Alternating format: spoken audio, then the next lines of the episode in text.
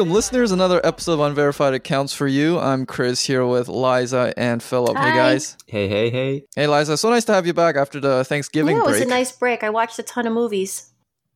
So this episode, uh, it's going to be a little all over the place because uh, a couple episodes ago we talked about Hasan Minhaj tweeting. Uh, well, actually, it wasn't a tweet. He it was an interview where he said he will never get as many opportunities as a Dax Shepard, even though he's much more attractive than he is. And then the poster boy for this kind of white schlubby guy is obviously Seth Rogen.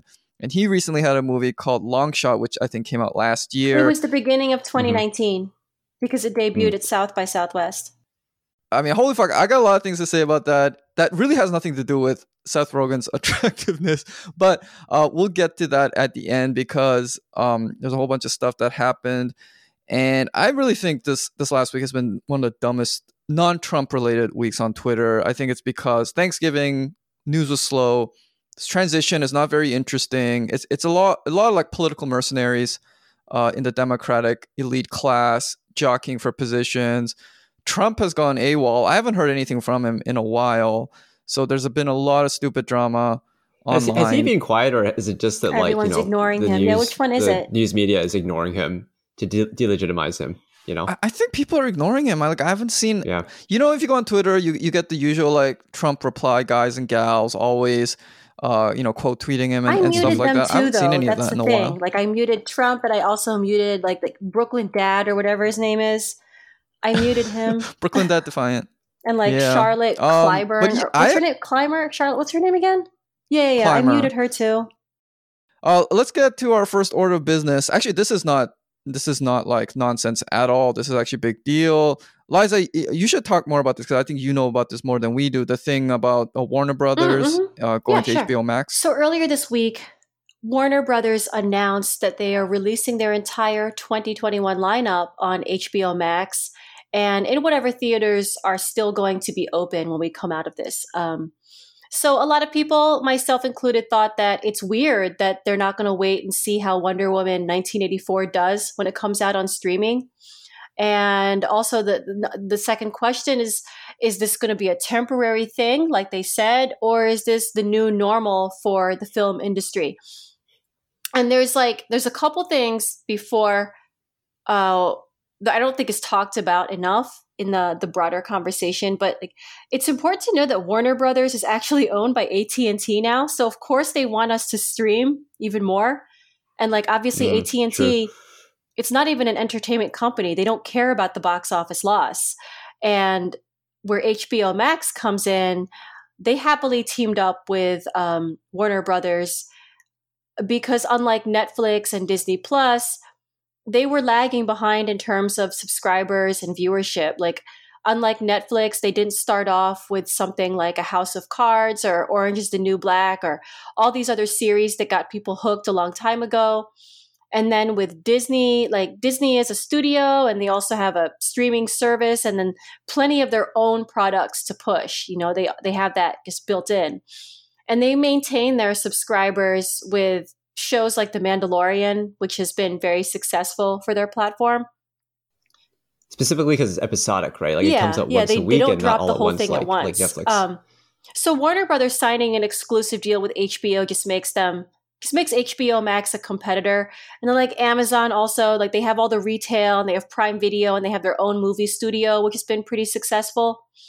I I, I feel like I think that Sony has to. I think Sony is going to do the same thing that Warner Brothers did because Sony Entertainment Studios, like they don't have like a strong streaming presence. Like the, the last thing that they put out really was like Happiest Season, and they put that out on Hulu just because they had no other place to put it. Yeah, I mean, like whatever. uh, Like a lot of the movies I saw coming out didn't even seem that good. I didn't even know they were making a new Suicide Squad. Why the hell are they doing that? But yeah, I saw that. yeah, but the, the rest of the 2021 lineup, like, um, like I, I, I really do want to see the new James Bond, and like I want to see Godzilla versus Kong. There are there are movies that I do want to Mm. see. I want to see the, the I want to see the Mortal Kombat Yeah, I wanna remake see that too. doing. Mm. Hello, Hiroyuki. Yeah, but like besides besides the quality of the movie, uh, the thing that really makes me curious is like what what this is going to do to the to the prestige of the American film industry because like they like, let's say streaming is uh, almost as profitable as the movies. I think there is something though that uh, elevated Hollywood uh, to a elite level because of the pageantry, uh, you know, with the premieres and you get all the beautiful movie stars on the red carpet, take pictures. These get circulated around the globe. Where even if you like live in a small village, uh, you somehow get these images transmitted to you. But now, uh, you know, if something drops on like HBO Max or Netflix or something, it, it, it's really there's nothing really differentiating it from you know like a like a crappy holiday movie. You know, it, it still just kind of like sh- takes up the exact same amount of space. Wait, wait, wait. You're saying that the, the thing that the thing that mattered was not you think you're saying the thing that mattered was not whether or not it's actually in a physical theater where you all sit around like facing a big screen, like the silver screen. You're saying the thing that mattered was that they had these big releases for big movies with like red carpets and like you know like f- photography. They're still going to do like that. that. Is that what you're saying? Right, but you, I'm saying you, you can't really have one without the yeah, other. Yeah, but in other countries where the pandemic is much better controlled, they are the theaters are open. Right, uh, but you know if those people could get it on their streaming, and if they can't, they could just use a VPN to get it from from America. No one That's does what that. I'm saying. Come on, man. No one does that. I tried. Doing, I tried doing that for Minari the other day when you guys both got got in because it, it wasn't open in Canada, and I got past the first step, and then they blocked me on the second step, and I was like, "Fuck, these guys really don't want non non Americans to see this movie."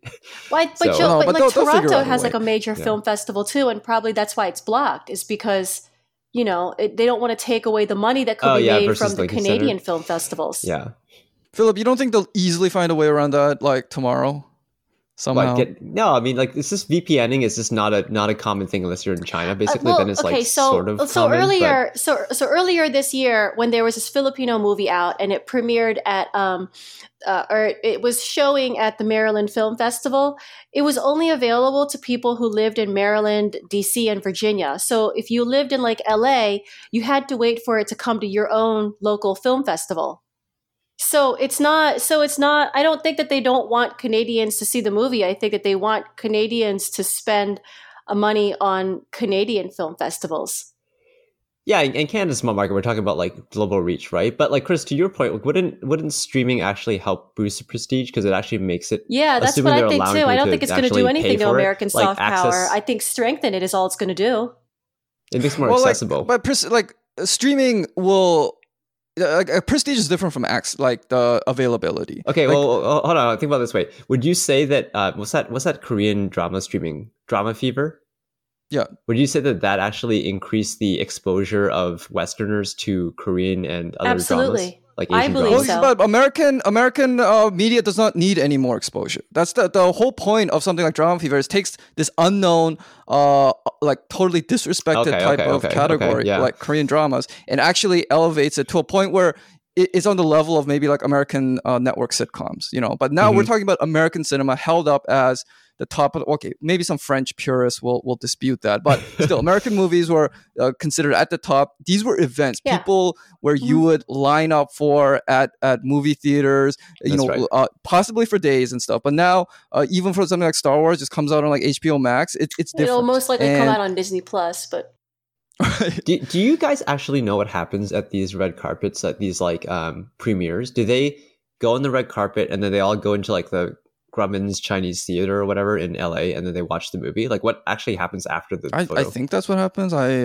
um okay and then the next I don't know day if they've seen out the movie already before, you know, in, in, so that well, of course they're they not have, like right? surprised but like bored. is it like a big event where like a bunch of press gets Yeah, to see the movie is. Mm-hmm. on like the wednesday or thursday night and then the fr- the thursday or friday it comes out wide Mhm. release But Is they that the have idea? like different premieres in think so. different cities. So there'll be like the New York premiere, and then it'll be like the um the the London premiere, you know, or the the Paris premiere. Yeah, and each of them Yeah. drums up press, right? The point is to drum up press. So like every single mainstream rag out there is is saying something about the new James Mhm. Bond or whatever. And and Chris, you're saying that there might be less of that because of streaming. Yeah, I, I don't I don't see how there's going to be less of the promo. I think that there's going to be even more promo because now you're not trying to get like, you know, you're trying you're not trying to pack like as many people as you possibly can into a theater. Right, but like the, the whole mentality of like going to the movies, it's always like, oh, we gotta go see it. Um, before like everyone else does or we we gotta go we gotta like get tickets in advance because it's gonna be sold out for like the next few weekends. Now it's just like as i said you can just li- turn it on know. your living I try room to go see want. things as, have- as soon as the they come out, simply because, like, even like with the Mandalorian series, it's like if I don't watch the Mandalorian that weekend, it's like it's all going to be spoilers all over social media the next week.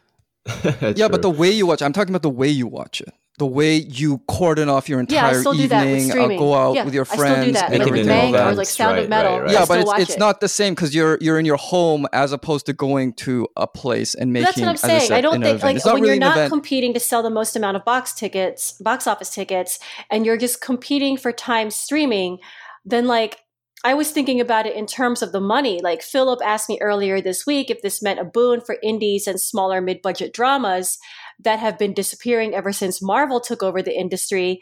And um like okay, so if if you're just now competing for our time spent streaming, why do you need to spend 180 million dollars on a movie like Godzilla versus Kong? Like if a 2-hour movie is a 2-hour movie and it's the same thing, then like what's the difference if I'm watching a 180 million dollar movie or like a 7 million dollar indie film? Like what counts for viewership anymore? Like if people are Oh, only 'cause it- watching because it yeah, like the access. like it makes no difference like with streaming there's no box office so i actually think that philip like i think that you're right i think it's going to be a boon for indie movies and smaller mid i think there's going to be more movies than just like giant blockbuster tentpole movies and But most of them are going to come from america like i hate I, I, mean, I know that that's like most. not No, the answer that I, I know that like some of us would like to see american soft power decrease but i don't think it's going to happen Wait, why don't you think it's going to happen? because I I just don't think it's going to. I think there's just going to be because I think that like I actually think that American soft power decreases if you're if you're trying to go with the box office model, which is making less high quality movies, but like just super super expensive tentpole event movies that like aren't that like they're not like Avengers movies, for example. Like they're not that good. No, but that's the whole point because Mo- they're so easy to understand, were not so very American complicated movies and were at their impressive. strongest when there was like tons and tons of like mid-budget dramas there were great comedies there were great musicals there was like maybe one or two tentpole events each year but the market mm-hmm. was Summer flooded with a variety of movies and the market is not flooded with a variety of movies anymore. It's like people only went to the theater if like there's a new star wars or a new avengers movie. So if people are going to sit in their house and watch movies then like I think that there's just going to be more American movies coming out because you know more and more smaller budget movies and mid budget movies are going to be greenlit. All right, but here's the thing: like people worldwide aren't gonna probably watch those because they've now got their own domestic things. Like back in the past, uh, Americans had more reach because a lot of those countries just didn't have their own real domestic industries. Nowadays, the only thing that American movies can really penetrate those markets with are the big dumb tentpole movies. So without those, that's what I'm saying. You you could be you're you're probably right in that the quality of American cinema could go up because those mid indie types of movies will rise, but those will probably not make it big outside of America I, because, as I said, those those other countries have their own middle budget indie Mhm. dramas that speak to them. So the only thing that really can perpetuate American soft power these days are the Avengers movies, and if those movies are cut down, then I do think American soft power will get cut down because they got they got nothing else. I don't know. I guess so. Like I feel I I feel like I'm very interested to see where it goes, but probably not from the American soft power perspective. I'm just kind of w- curious about like um like I cherish the theater experience and I miss when every town had like its own theater. Like I love the cultural touchstone, but I'm also hypocritical because like I actually do prefer to watch movies at home. You know? yeah. Well, you can you can do what I did and, and set up a. I mean, that's pretty much what I a- already did. We have a like a sound system. projector. We have a big screen. Our family room is pretty much Mhm. just a screening room now, you know? And it's like, yeah, yeah. but you know, I, I agree. I think there is something very important about. I like, yeah, I, going I, I, I, to I, like when a I think movie. about growing up, and I think about all those movies that are just like icons, like E.T. and like Star Wars and Jaws. Like I never saw them in the theater. I saw them all like on VHS at home. That, Yeah. That's why that's why the Matrix has forever been ruined for me. I watched it on an airplane the first time. I watched it on a uh, a a, a bus trip somewhere. Well, But people, but exactly, people do but- that, right? Like people watch movies, like they watch TVs and TV shows and movies, like on their phones, like on their tiny screens, like while commuting and stuff. People watch these things in all sorts of ways. yeah, I don't think you can properly watch a movie Oh, on I a don't laptop. think so either. Uh, unless unless it's What do you mean by properly? unless you like disable the keyboards because you're gonna get distracted and it's gonna kill the experience. No, you have to have the TV set up, or you have to have a projection or something. Yeah. Yeah, and, and no Mhm. phones. You Keep your nice phones like in your system. room You gotta do it somewhere. properly.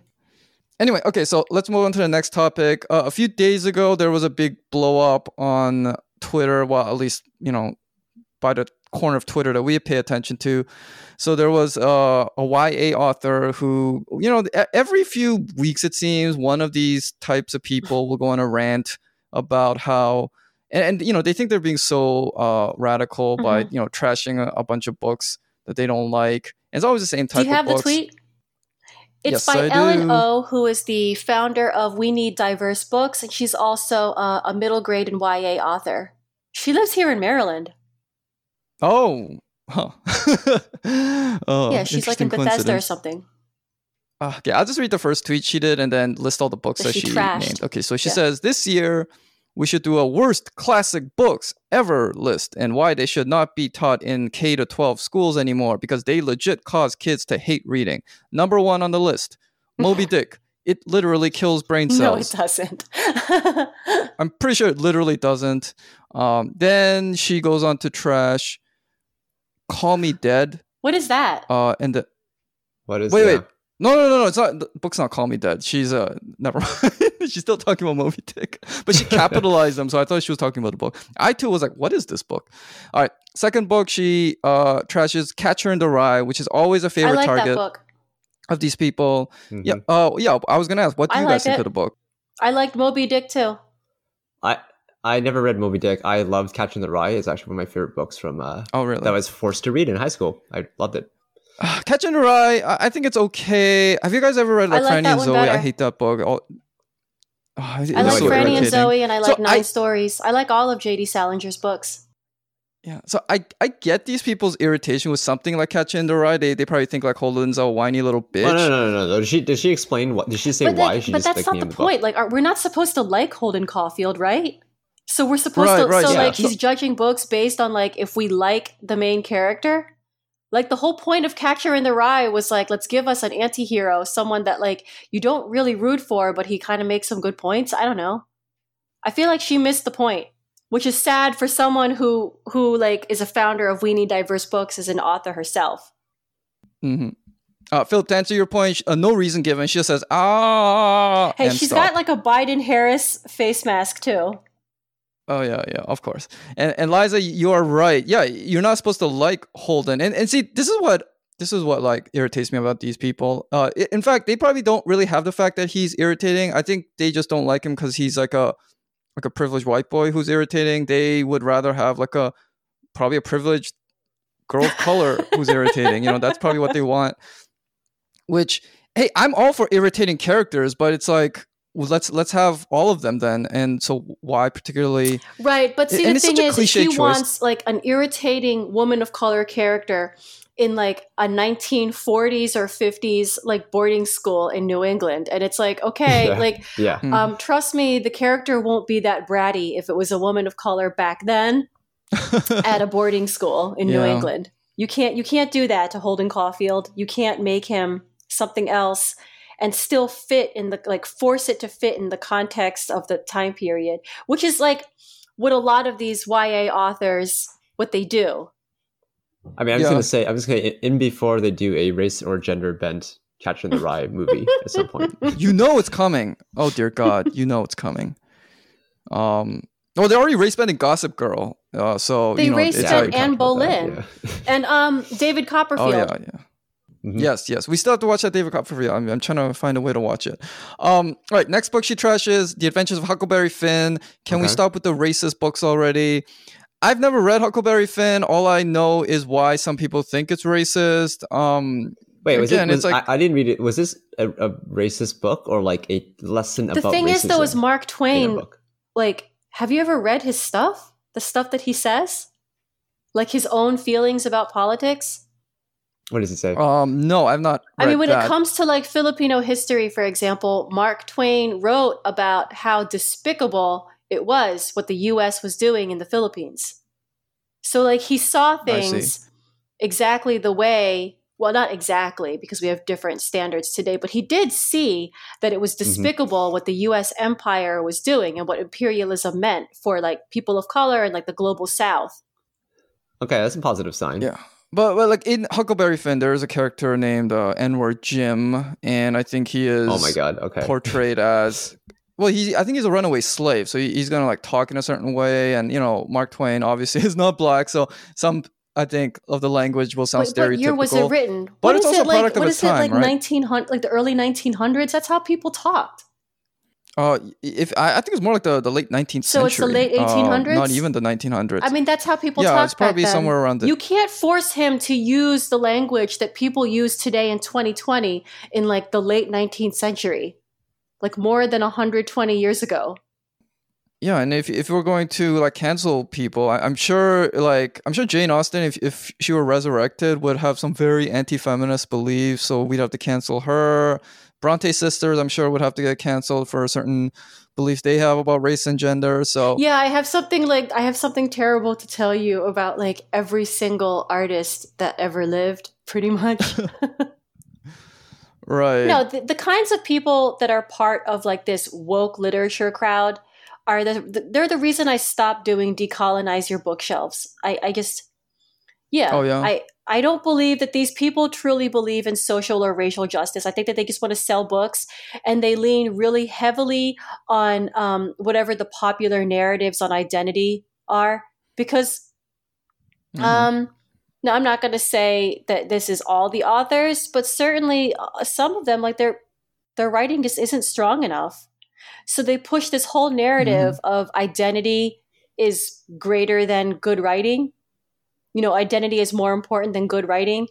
That will still be impactful, like generations from now. Like, I guess there's a lot of shit literature that's out there right now that's being pushed as like essential. It's like the new essential reading.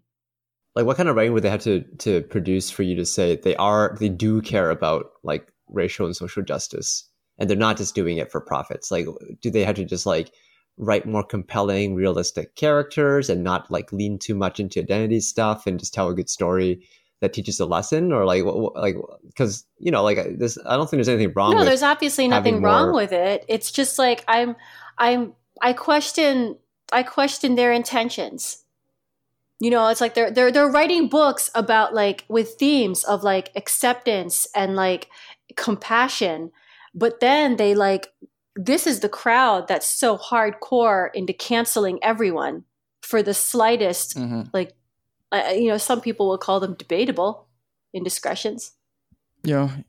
E- even like people dead from like 100 to 200 years. And I think one of the reasons they do that is because I think they do fear that their writing uh, will never live up to those Mm-hmm. people's, uh, whether in quality or esteem. so their strategy is to essentially erase the past and Okay, okay. disqualify Which- themselves. which I don't So- so agree does with. she- so- I don't agree with that at all. Yeah, yeah. Does she give like uh, alternative suggestions to these books or a list at the end that she'd prefer, or what No, else? is of course list? not. No, she's just No. like, let's cancel these books. I- I'll keep reading the tweets. We got a few more books to go. Uh, the next couple of books, um, I don't think there's too much to say about them. The Canterbury Tales and the Scarlet Letter. I like Scarlet Um, Letter. Yeah, the Canterbury Tales. Yeah, I mean the Canterbury Tales is hard to read. It's very long. It's, it's like old. Mhm. Okay, it, it seems kind of random to put it there. I know. Why not she just put like the Gutenberg Bible or something? uh, and the Scarlet Letter, oh whatever. Um, don't have much to say Because about Uh, I have that. a problem And with then- the Canterbury Tales. Like, I, okay, I'll I'll admit, I didn't enjoy reading it when I had to read it in school because it's hard and it's supposed to be in English. Yeah. But like, what's the difference between reading that book and like when we had to read like The Little Prince for French class? Like you had to sit there and you can't just read it. Like you know, if, if French is not your first language and you're studying French, you can't just like sit down at night and like flip through the book and just read it and then put it down like it's a bedtime story.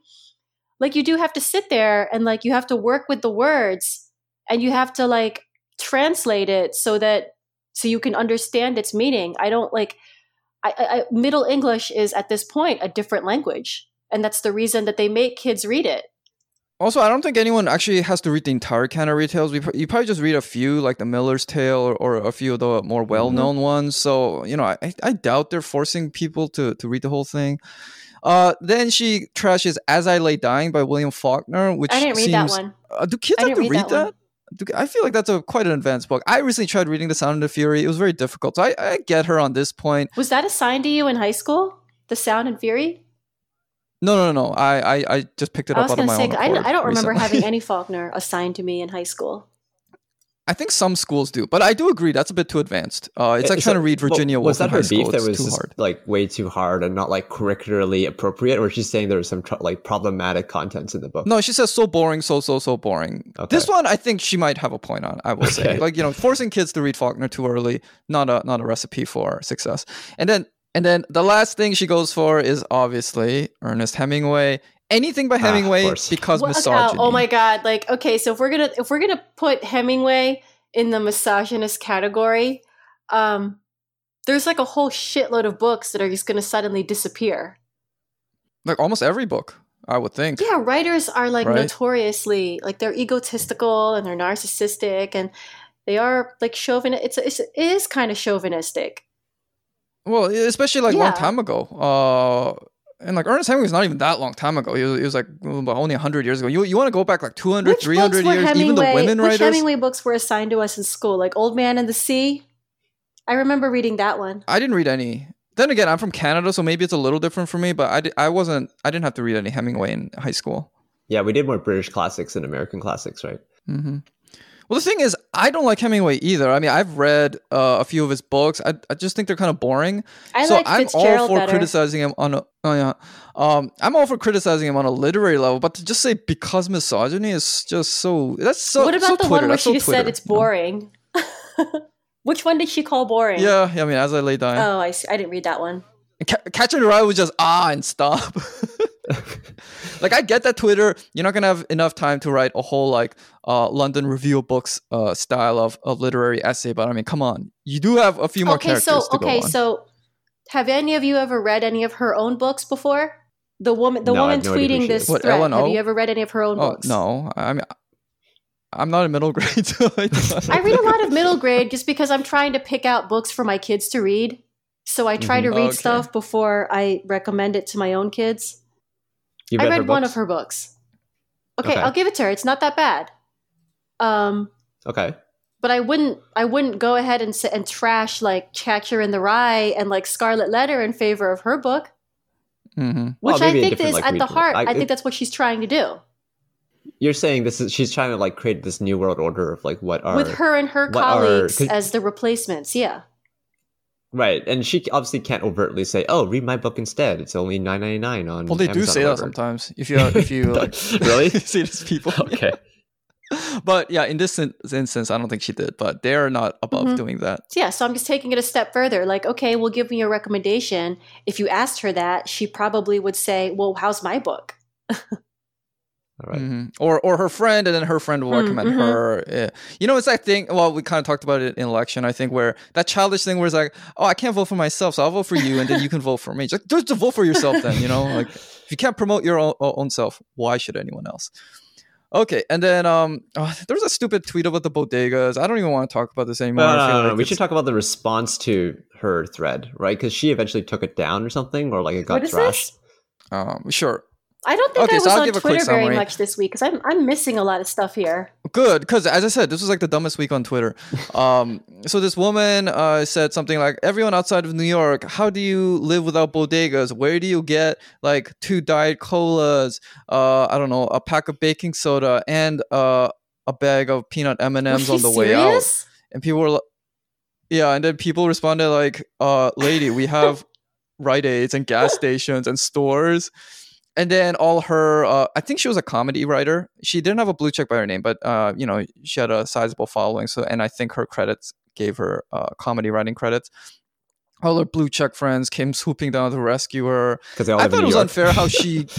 See, the one thing that kind of disturbed me was okay. This was this was an annoying tweet, but it's it's really not that big a deal. But then I even saw other bland blue check types piling on her because it's like when the nerds see a bigger nerd mm-hmm. getting bullied and everyone just joins in like oh geez i'm not the one getting bullied anymore hee haw kind of thing that's the sentiment i gotta be like geez relax everyone it's, I- it's annoying but it's not that big a deal I don't think I saw the original tweet, but I think I saw a response where someone posted a picture of like a pack of M and M's, some like paper towels, and I don't know what else, like some really basic shit, right? And they're like only in New York, and, and I was I was so confused by it. I was like, what? Like, is there like a special store? I guess it was in response to her tweet where she was being serious about believing you can only get these things in one spot if you live in the biggest city in, in the U.S. But but even that is uh, see, the thing that was charmingly naive about this tweet is that it's just the kind of tweet that somebody who who isn't cool but thinks they're a cool New Yorker would tweet because it, I mean like satire, posting right? about Let's be- bodegas. it's not satire. This is like she was like- like being serious. yeah, boasting about bodegas is, is lame. It's like at this point you should know. If she were really like trying to be cool, she would have been gone full contrarian and been like, "Yo, I love my Target. You know, I live right next to a Target." Or something like that, because it's so corny to to like talk about you know bodegas, and if she were really like in the know, she would know that. So I, I thought it, it was it had this like charming naivete about it. I'm not. I mean, I'm not surprised. This is the kind of shit that New Yorkers take. They take a thing that everyone else has and they pretend it's like unique to them, Mhm. right? Like, Yeah. because you know, like people always, and it's not just like something this this this bland. It's usually they'll say like, "Oh, did you know this is bodega where in the back there's like you can get the you know the best shawarma in the city, but it's just like one corner spot that's been there for 30 years," and they they just apply all this like history and like culture to it, where really you could see this in any reasonably big city. That, that's that's the Mhm. feeling I'm getting from this, but whatever. I'm, Yeah. I'm over it. And they're called depths. If you're, they're called dépanneurs, not bodegas. That's is the that a elitist- that's Toronto the- thing? No, it's a Montreal thing. Oh, okay. Yeah. So yeah, I mean, again, Twitter stupidity, and the last Twitter stupidity that we'll talk about today is the uh, round two of Candace Owens versus Harry Styles. Round two. Why is she so Uh, obsessed with yeah, him? because there was a round one. what? Uh, oh, well, she probably she probably has the hots for him. Probably. She's a, she's Um, the blonde gun gun girl, right? no, no. Candace Owens is the black woman. Oh shit. Okay, forget it. Forget what I said. Yeah. she's black and MAGA. I, I don't even know the gun girl's name. Yeah, she's Oh. she's the black MAGA woman. Um, in case people don't know, round one, Harry Styles in some some uh, fashion magazine sh- uh, ha- was wearing like dresses Now and it's stuff. for like the then, new Mhm. Christian Dior campaign or something, or is it YSL? oh, is it? It's an ad Okay, campaign. oh, that makes sense. And then a few weeks ago, Candace Owens tweeted like, uh, "Where are all the manly men? Uh, people in the East know this. Why can't we get it in the West?" Which I thought was very funny to tweet because like, what the hell? Like, I thought East by East, I assume she means like yellow Asian because that's what people mean in America. I was like, wait a minute, so Asian men are now too masculine. I thought we were too feminine. I don't know what these people. These people got to make up their minds. But now Harry Styles uh, came back with an Instagram post where he, he's now like in a dress, I think, and he's like he just captioned it "manly men," and people are like, "Oh, go off, Harry Styles." Well, I don't understand. Was he was he wearing a like a skirt, but he was also topless and super jacked, had like a eight pack or something? Like, what do you mean? No, no, no. He was he was mocking her. He was totally Oh. in like a very frilly dress. Okay. and he was like saying like being a manly man or something, uh, Okay. referencing Candace Owens. I mean, the whole thing is totally pointless because you're Harry Styles. You could do anything. You could wear like a, a pork chop on your head, and people would think it's cool. And He's and- not the first person to do this though. Like Kurt Cobain and Brad Pitt did this in the '90s when they posed for Interview in Vogue. Oh, yeah, really? Kurt Cobain And was always forgot? wearing a house dress in like every interview, and then like Oh yeah, did he like polish his yeah, nails and, and stuff? like when Uh, when Brad Pitt yeah. was promoting Fight Club, um, of all movies, he wore a dress Mhm. in Vogue magazine. I actually remember that, but I guess all these people now in media just don't recall or have blocked It's it out of their because minds these because they people want are like have- 12 years old forever. yeah. Um. So my question is like, okay, uh, Harry Styles can do this. What if like the average guy? Well, did he'd this? I probably mean, get if he posted it on social media, he would get a whole bunch of likes, and then if he walked around like to the gas station wearing it, he would just be ridiculed. I mean, that's Right. the truth. But that's also like everywhere. Like I guarantee if you did this in like Italy or something or like I don't know, like the Philippines, it would be the same thing. You would get a whole bunch of Mhm. like rah rah like likes and then in real life people would just gawk at you and probably take pictures of you or just like, you know, laugh at you. yeah, including the people who probably gave you the likes in the first place. Yeah, it's different online, right? Um, is this akin at all to in the in the in the aughts when guys started wearing pink polos, or is that different? No, the pink polos was like a very because the pink Like polos associated prep. with frat bros. I think that was them asserting I am so manly that I can afford which which Harry Styles No, is no, kind of yeah, doing isn't, too. isn't this? Yeah, that's Um, what I'm saying, right? Isn't the same thing? Right.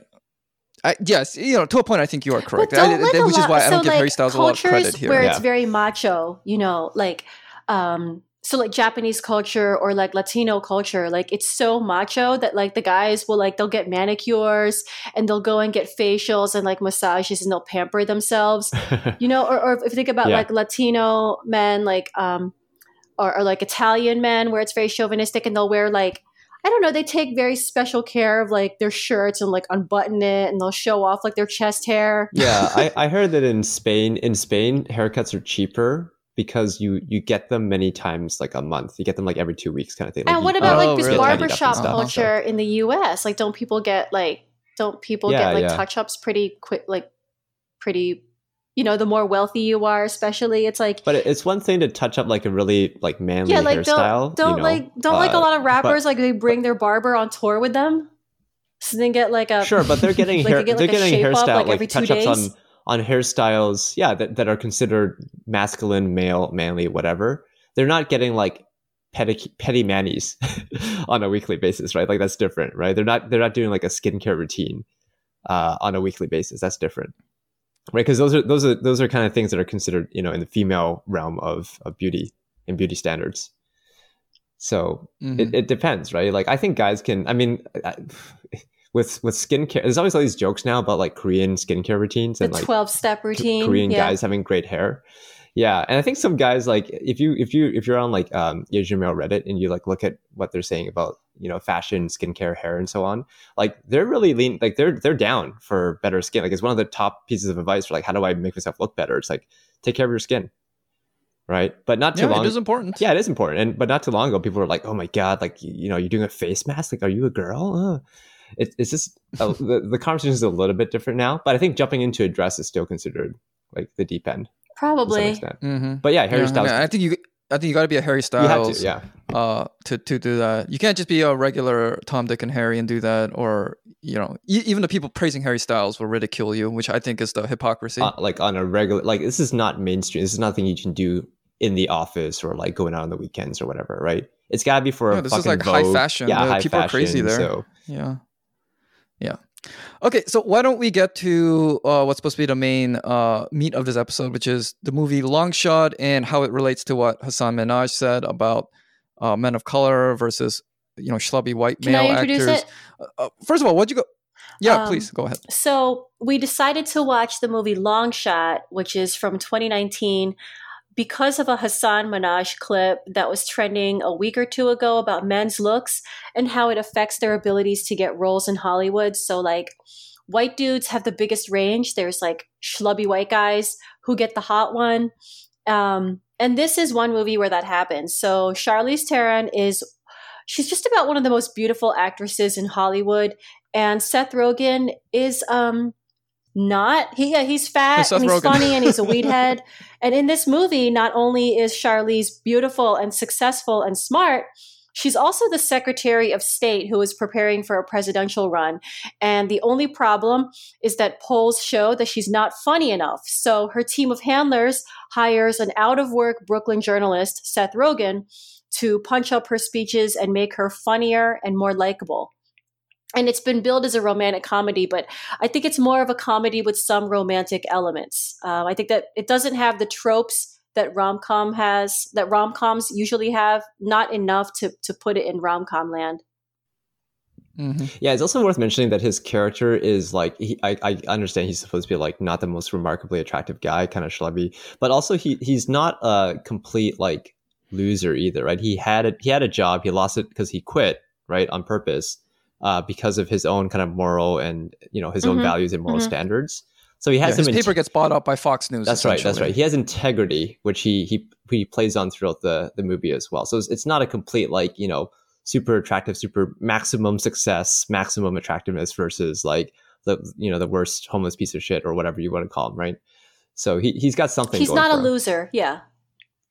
He's, he's not a complete loser. He's just kind of he just is perceived to be a loser, right? By the way he looks and the way he like you know gets trashed at, at Well, parties and stuff like because that. okay, whatever, it's but it's because like so typically when writing comedy, um, th- there's like the odd couple, and this is one of those odd couple situations where it's like you've got the straight man and the wise guy, and so Charlize would be the straight man, as in like the serious one, and then um, the uh, Seth Rogen would be like the wise ass.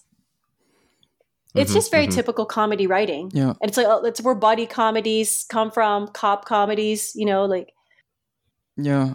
I mean, I, I know we, we wanted to watch this for like the looks mismatch thing, but I was just so taken like distra- like distracted from that question by how much of just like a total elite liberal fan fiction this was.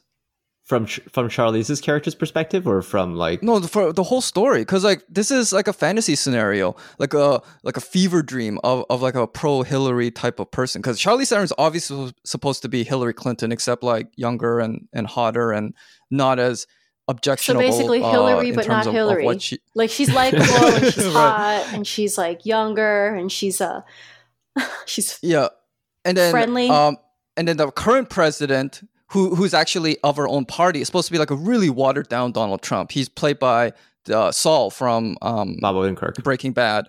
And he's supposed to be this vain TV star who's actually only became president in order to become a movie star, which is why he's not seeking a second term. So he's this kind of like Trumpian figure who only became popular through TV. But he take away like pretty much everything that makes Trump interesting uh, is now this guy.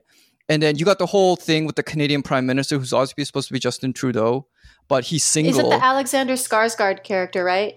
Yeah, yeah, yeah, yeah. Yeah, yeah. The who played creepy ass abuser Perry from Big Little Lies is also kind of cre- is the kind of creepy Canadian prime minister. But there's all this. Ooh, He's the son um, of one of my favorite Charlotte, actors of all is- time. Yeah. Oh, Stellan Skarsgård. Oh, That's they're his related. I just thought it was a common Swedish last name. There's like oh, four okay. Skarsgårds in the movie biz, right? There's Uh, Peter. I don't know. Um, there's Isn't he Peter married to Sarsgaard, Maggie but that's not the same guy. Is he? Oh, I didn't even know that. Oh, Peter Sarsgaard. Are, you are they mean? related? I know that Alexander. I think they're all related, No, no, dude. no. They have they're totally different Uh, last names. They I just know kind of that sound alike 'cause they both start Alexander with Ed, and and Kellen. Uh, I mean, um, Alexander and Stellan are um, they are Oh, okay. father and son. That's that's pretty cool. But anyway, so uh, you got it, it's kind of like this, uh, as I said, supreme liberal political fantasy where like Hillary Clinton is good, she's like young and vibrant and attractive, and then Seth Rogen is obviously supposed to be like the bearded Brooklyn bro.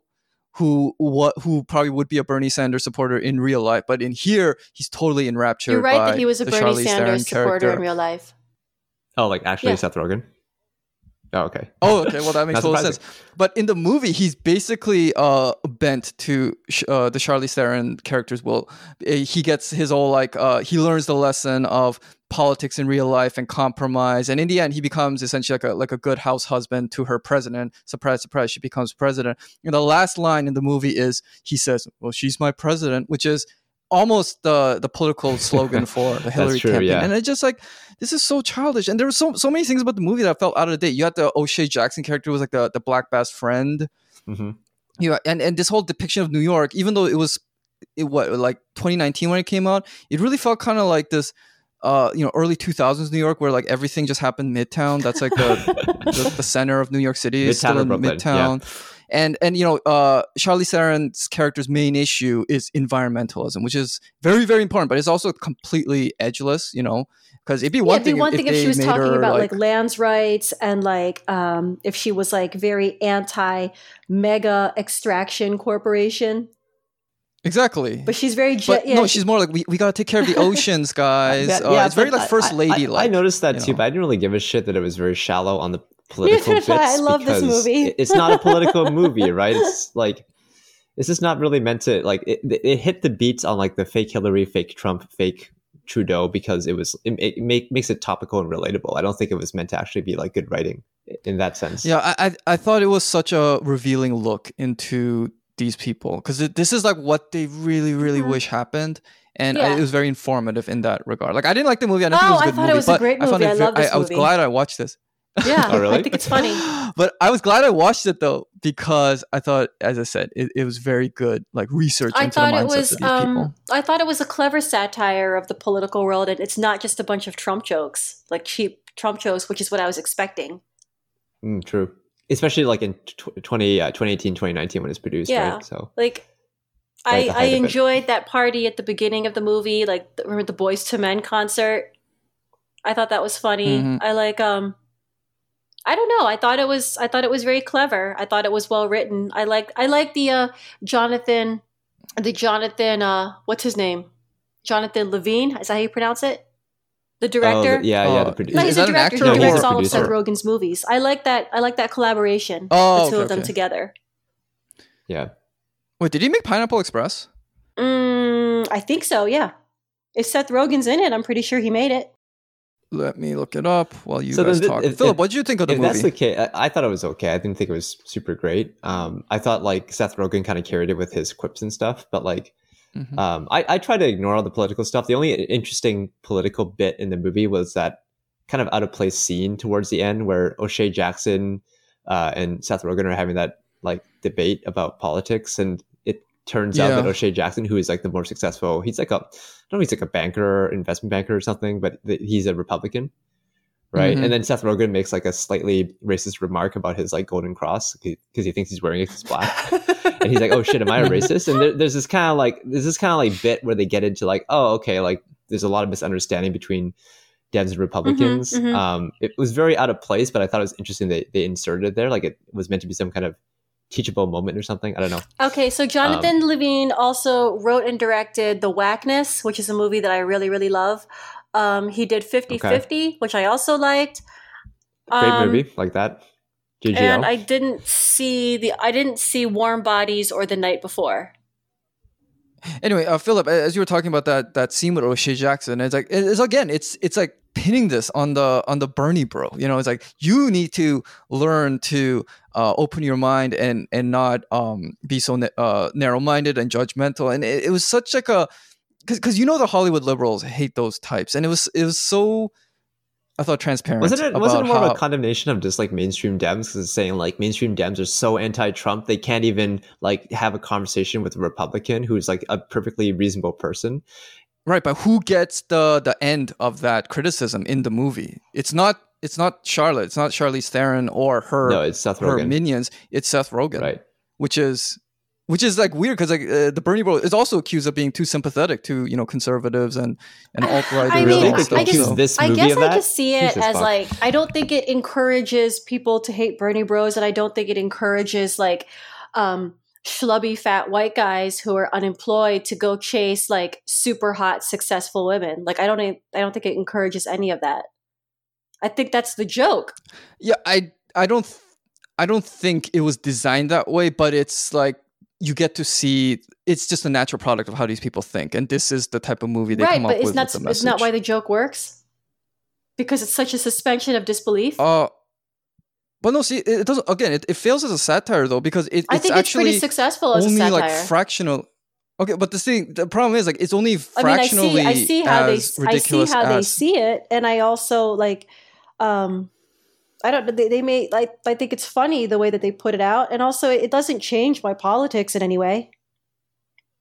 No, Oh yeah, yeah, sure. Uh, but you know, like with satire, w- w- well, you do a satire, you take something that that's like in real life and you make it absolutely ridiculous. But it, this movie does the opposite. It actually de-satirizes Trump into a perfectly uh, almost normal Democratic president who's very so, vain. Okay, Yeah. so okay, in, in every single presidency, it's like if you you can watch how presidents are portrayed on screen. Like during the Trump era, the presidents have always been portrayed as like these doofy, just completely pompous, just complete assholes.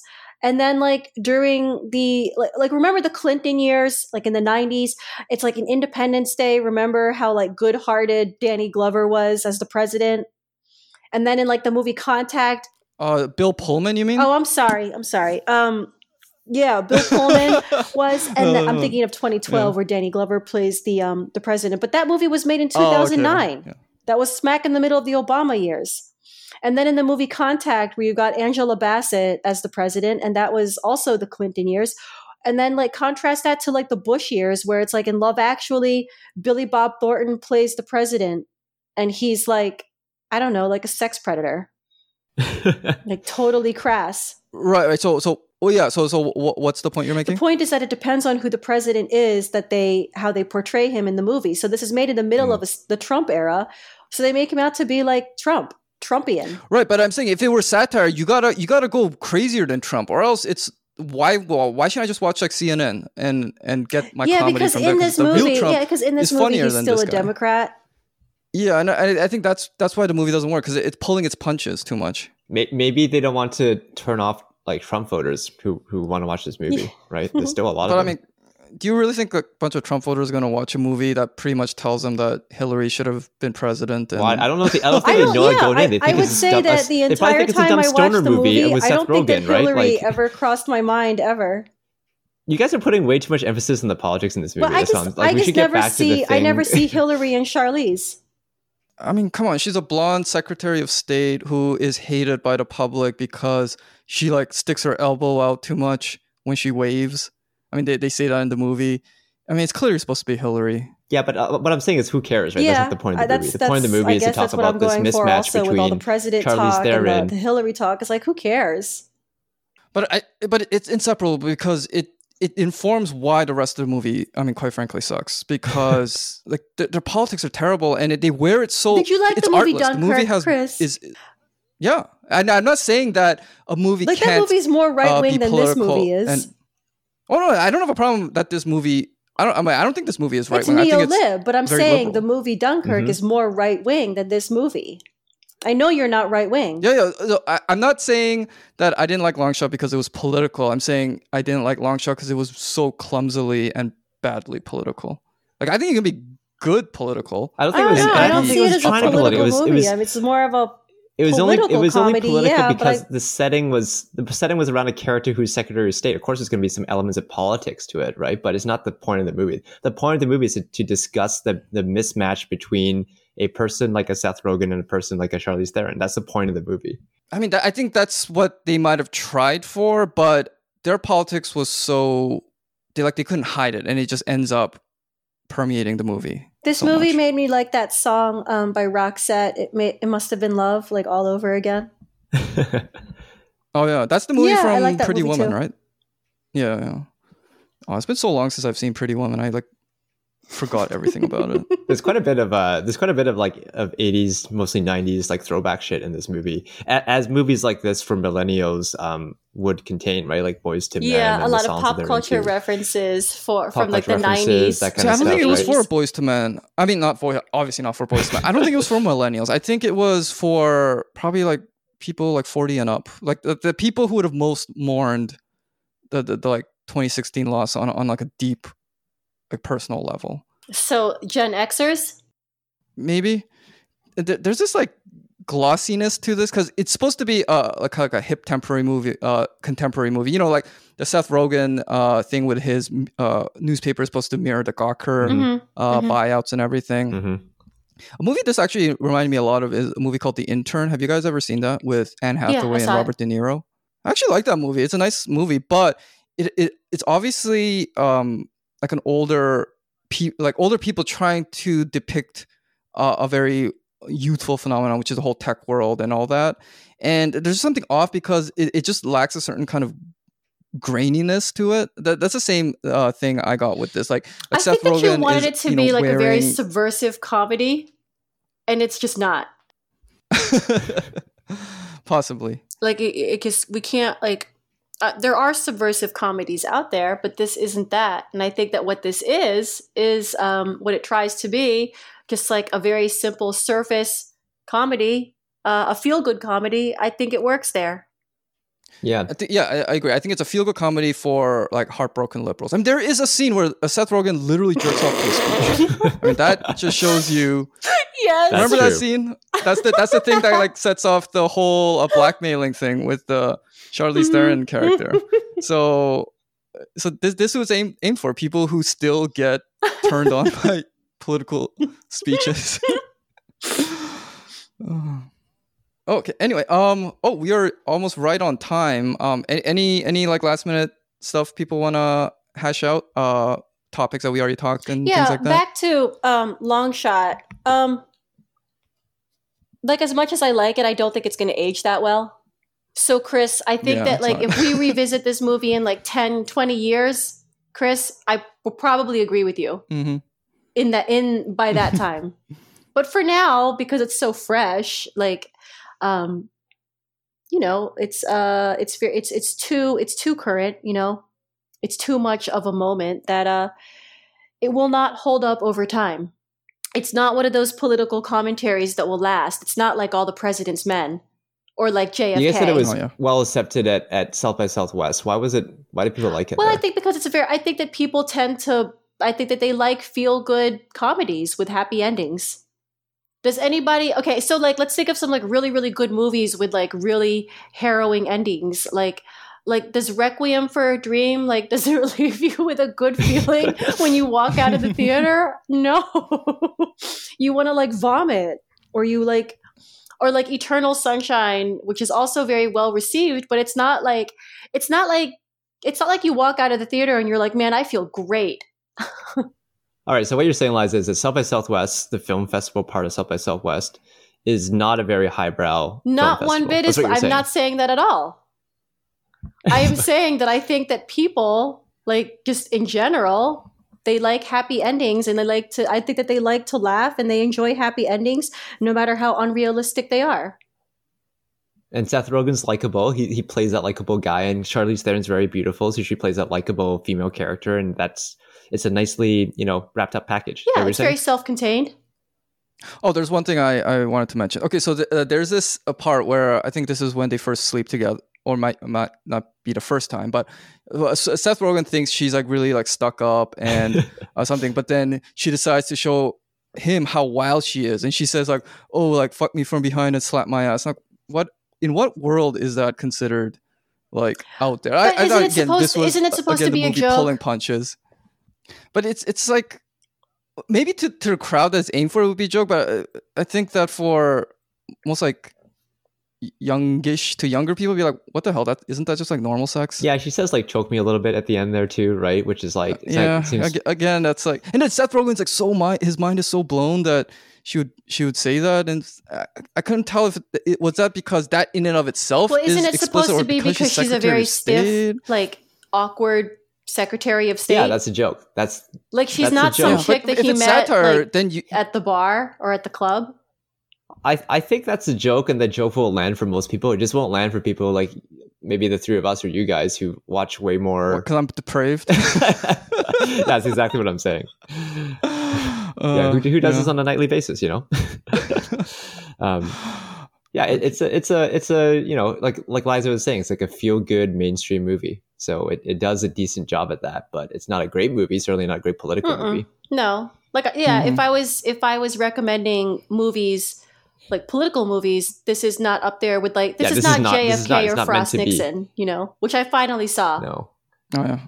I still watch like random JFK clips on YouTube, like when it's late at night, and I'm like, don't really have anything Wow. to do. It's just so good. It's just every scene it is gold. is a good that movie. I just think it's funny that this is what I, I like. I, I try to imagine you like trying to go to bed at night and like I'm gonna I'm gonna watch some JFK clips because because the world isn't like the world isn't harrowing enough.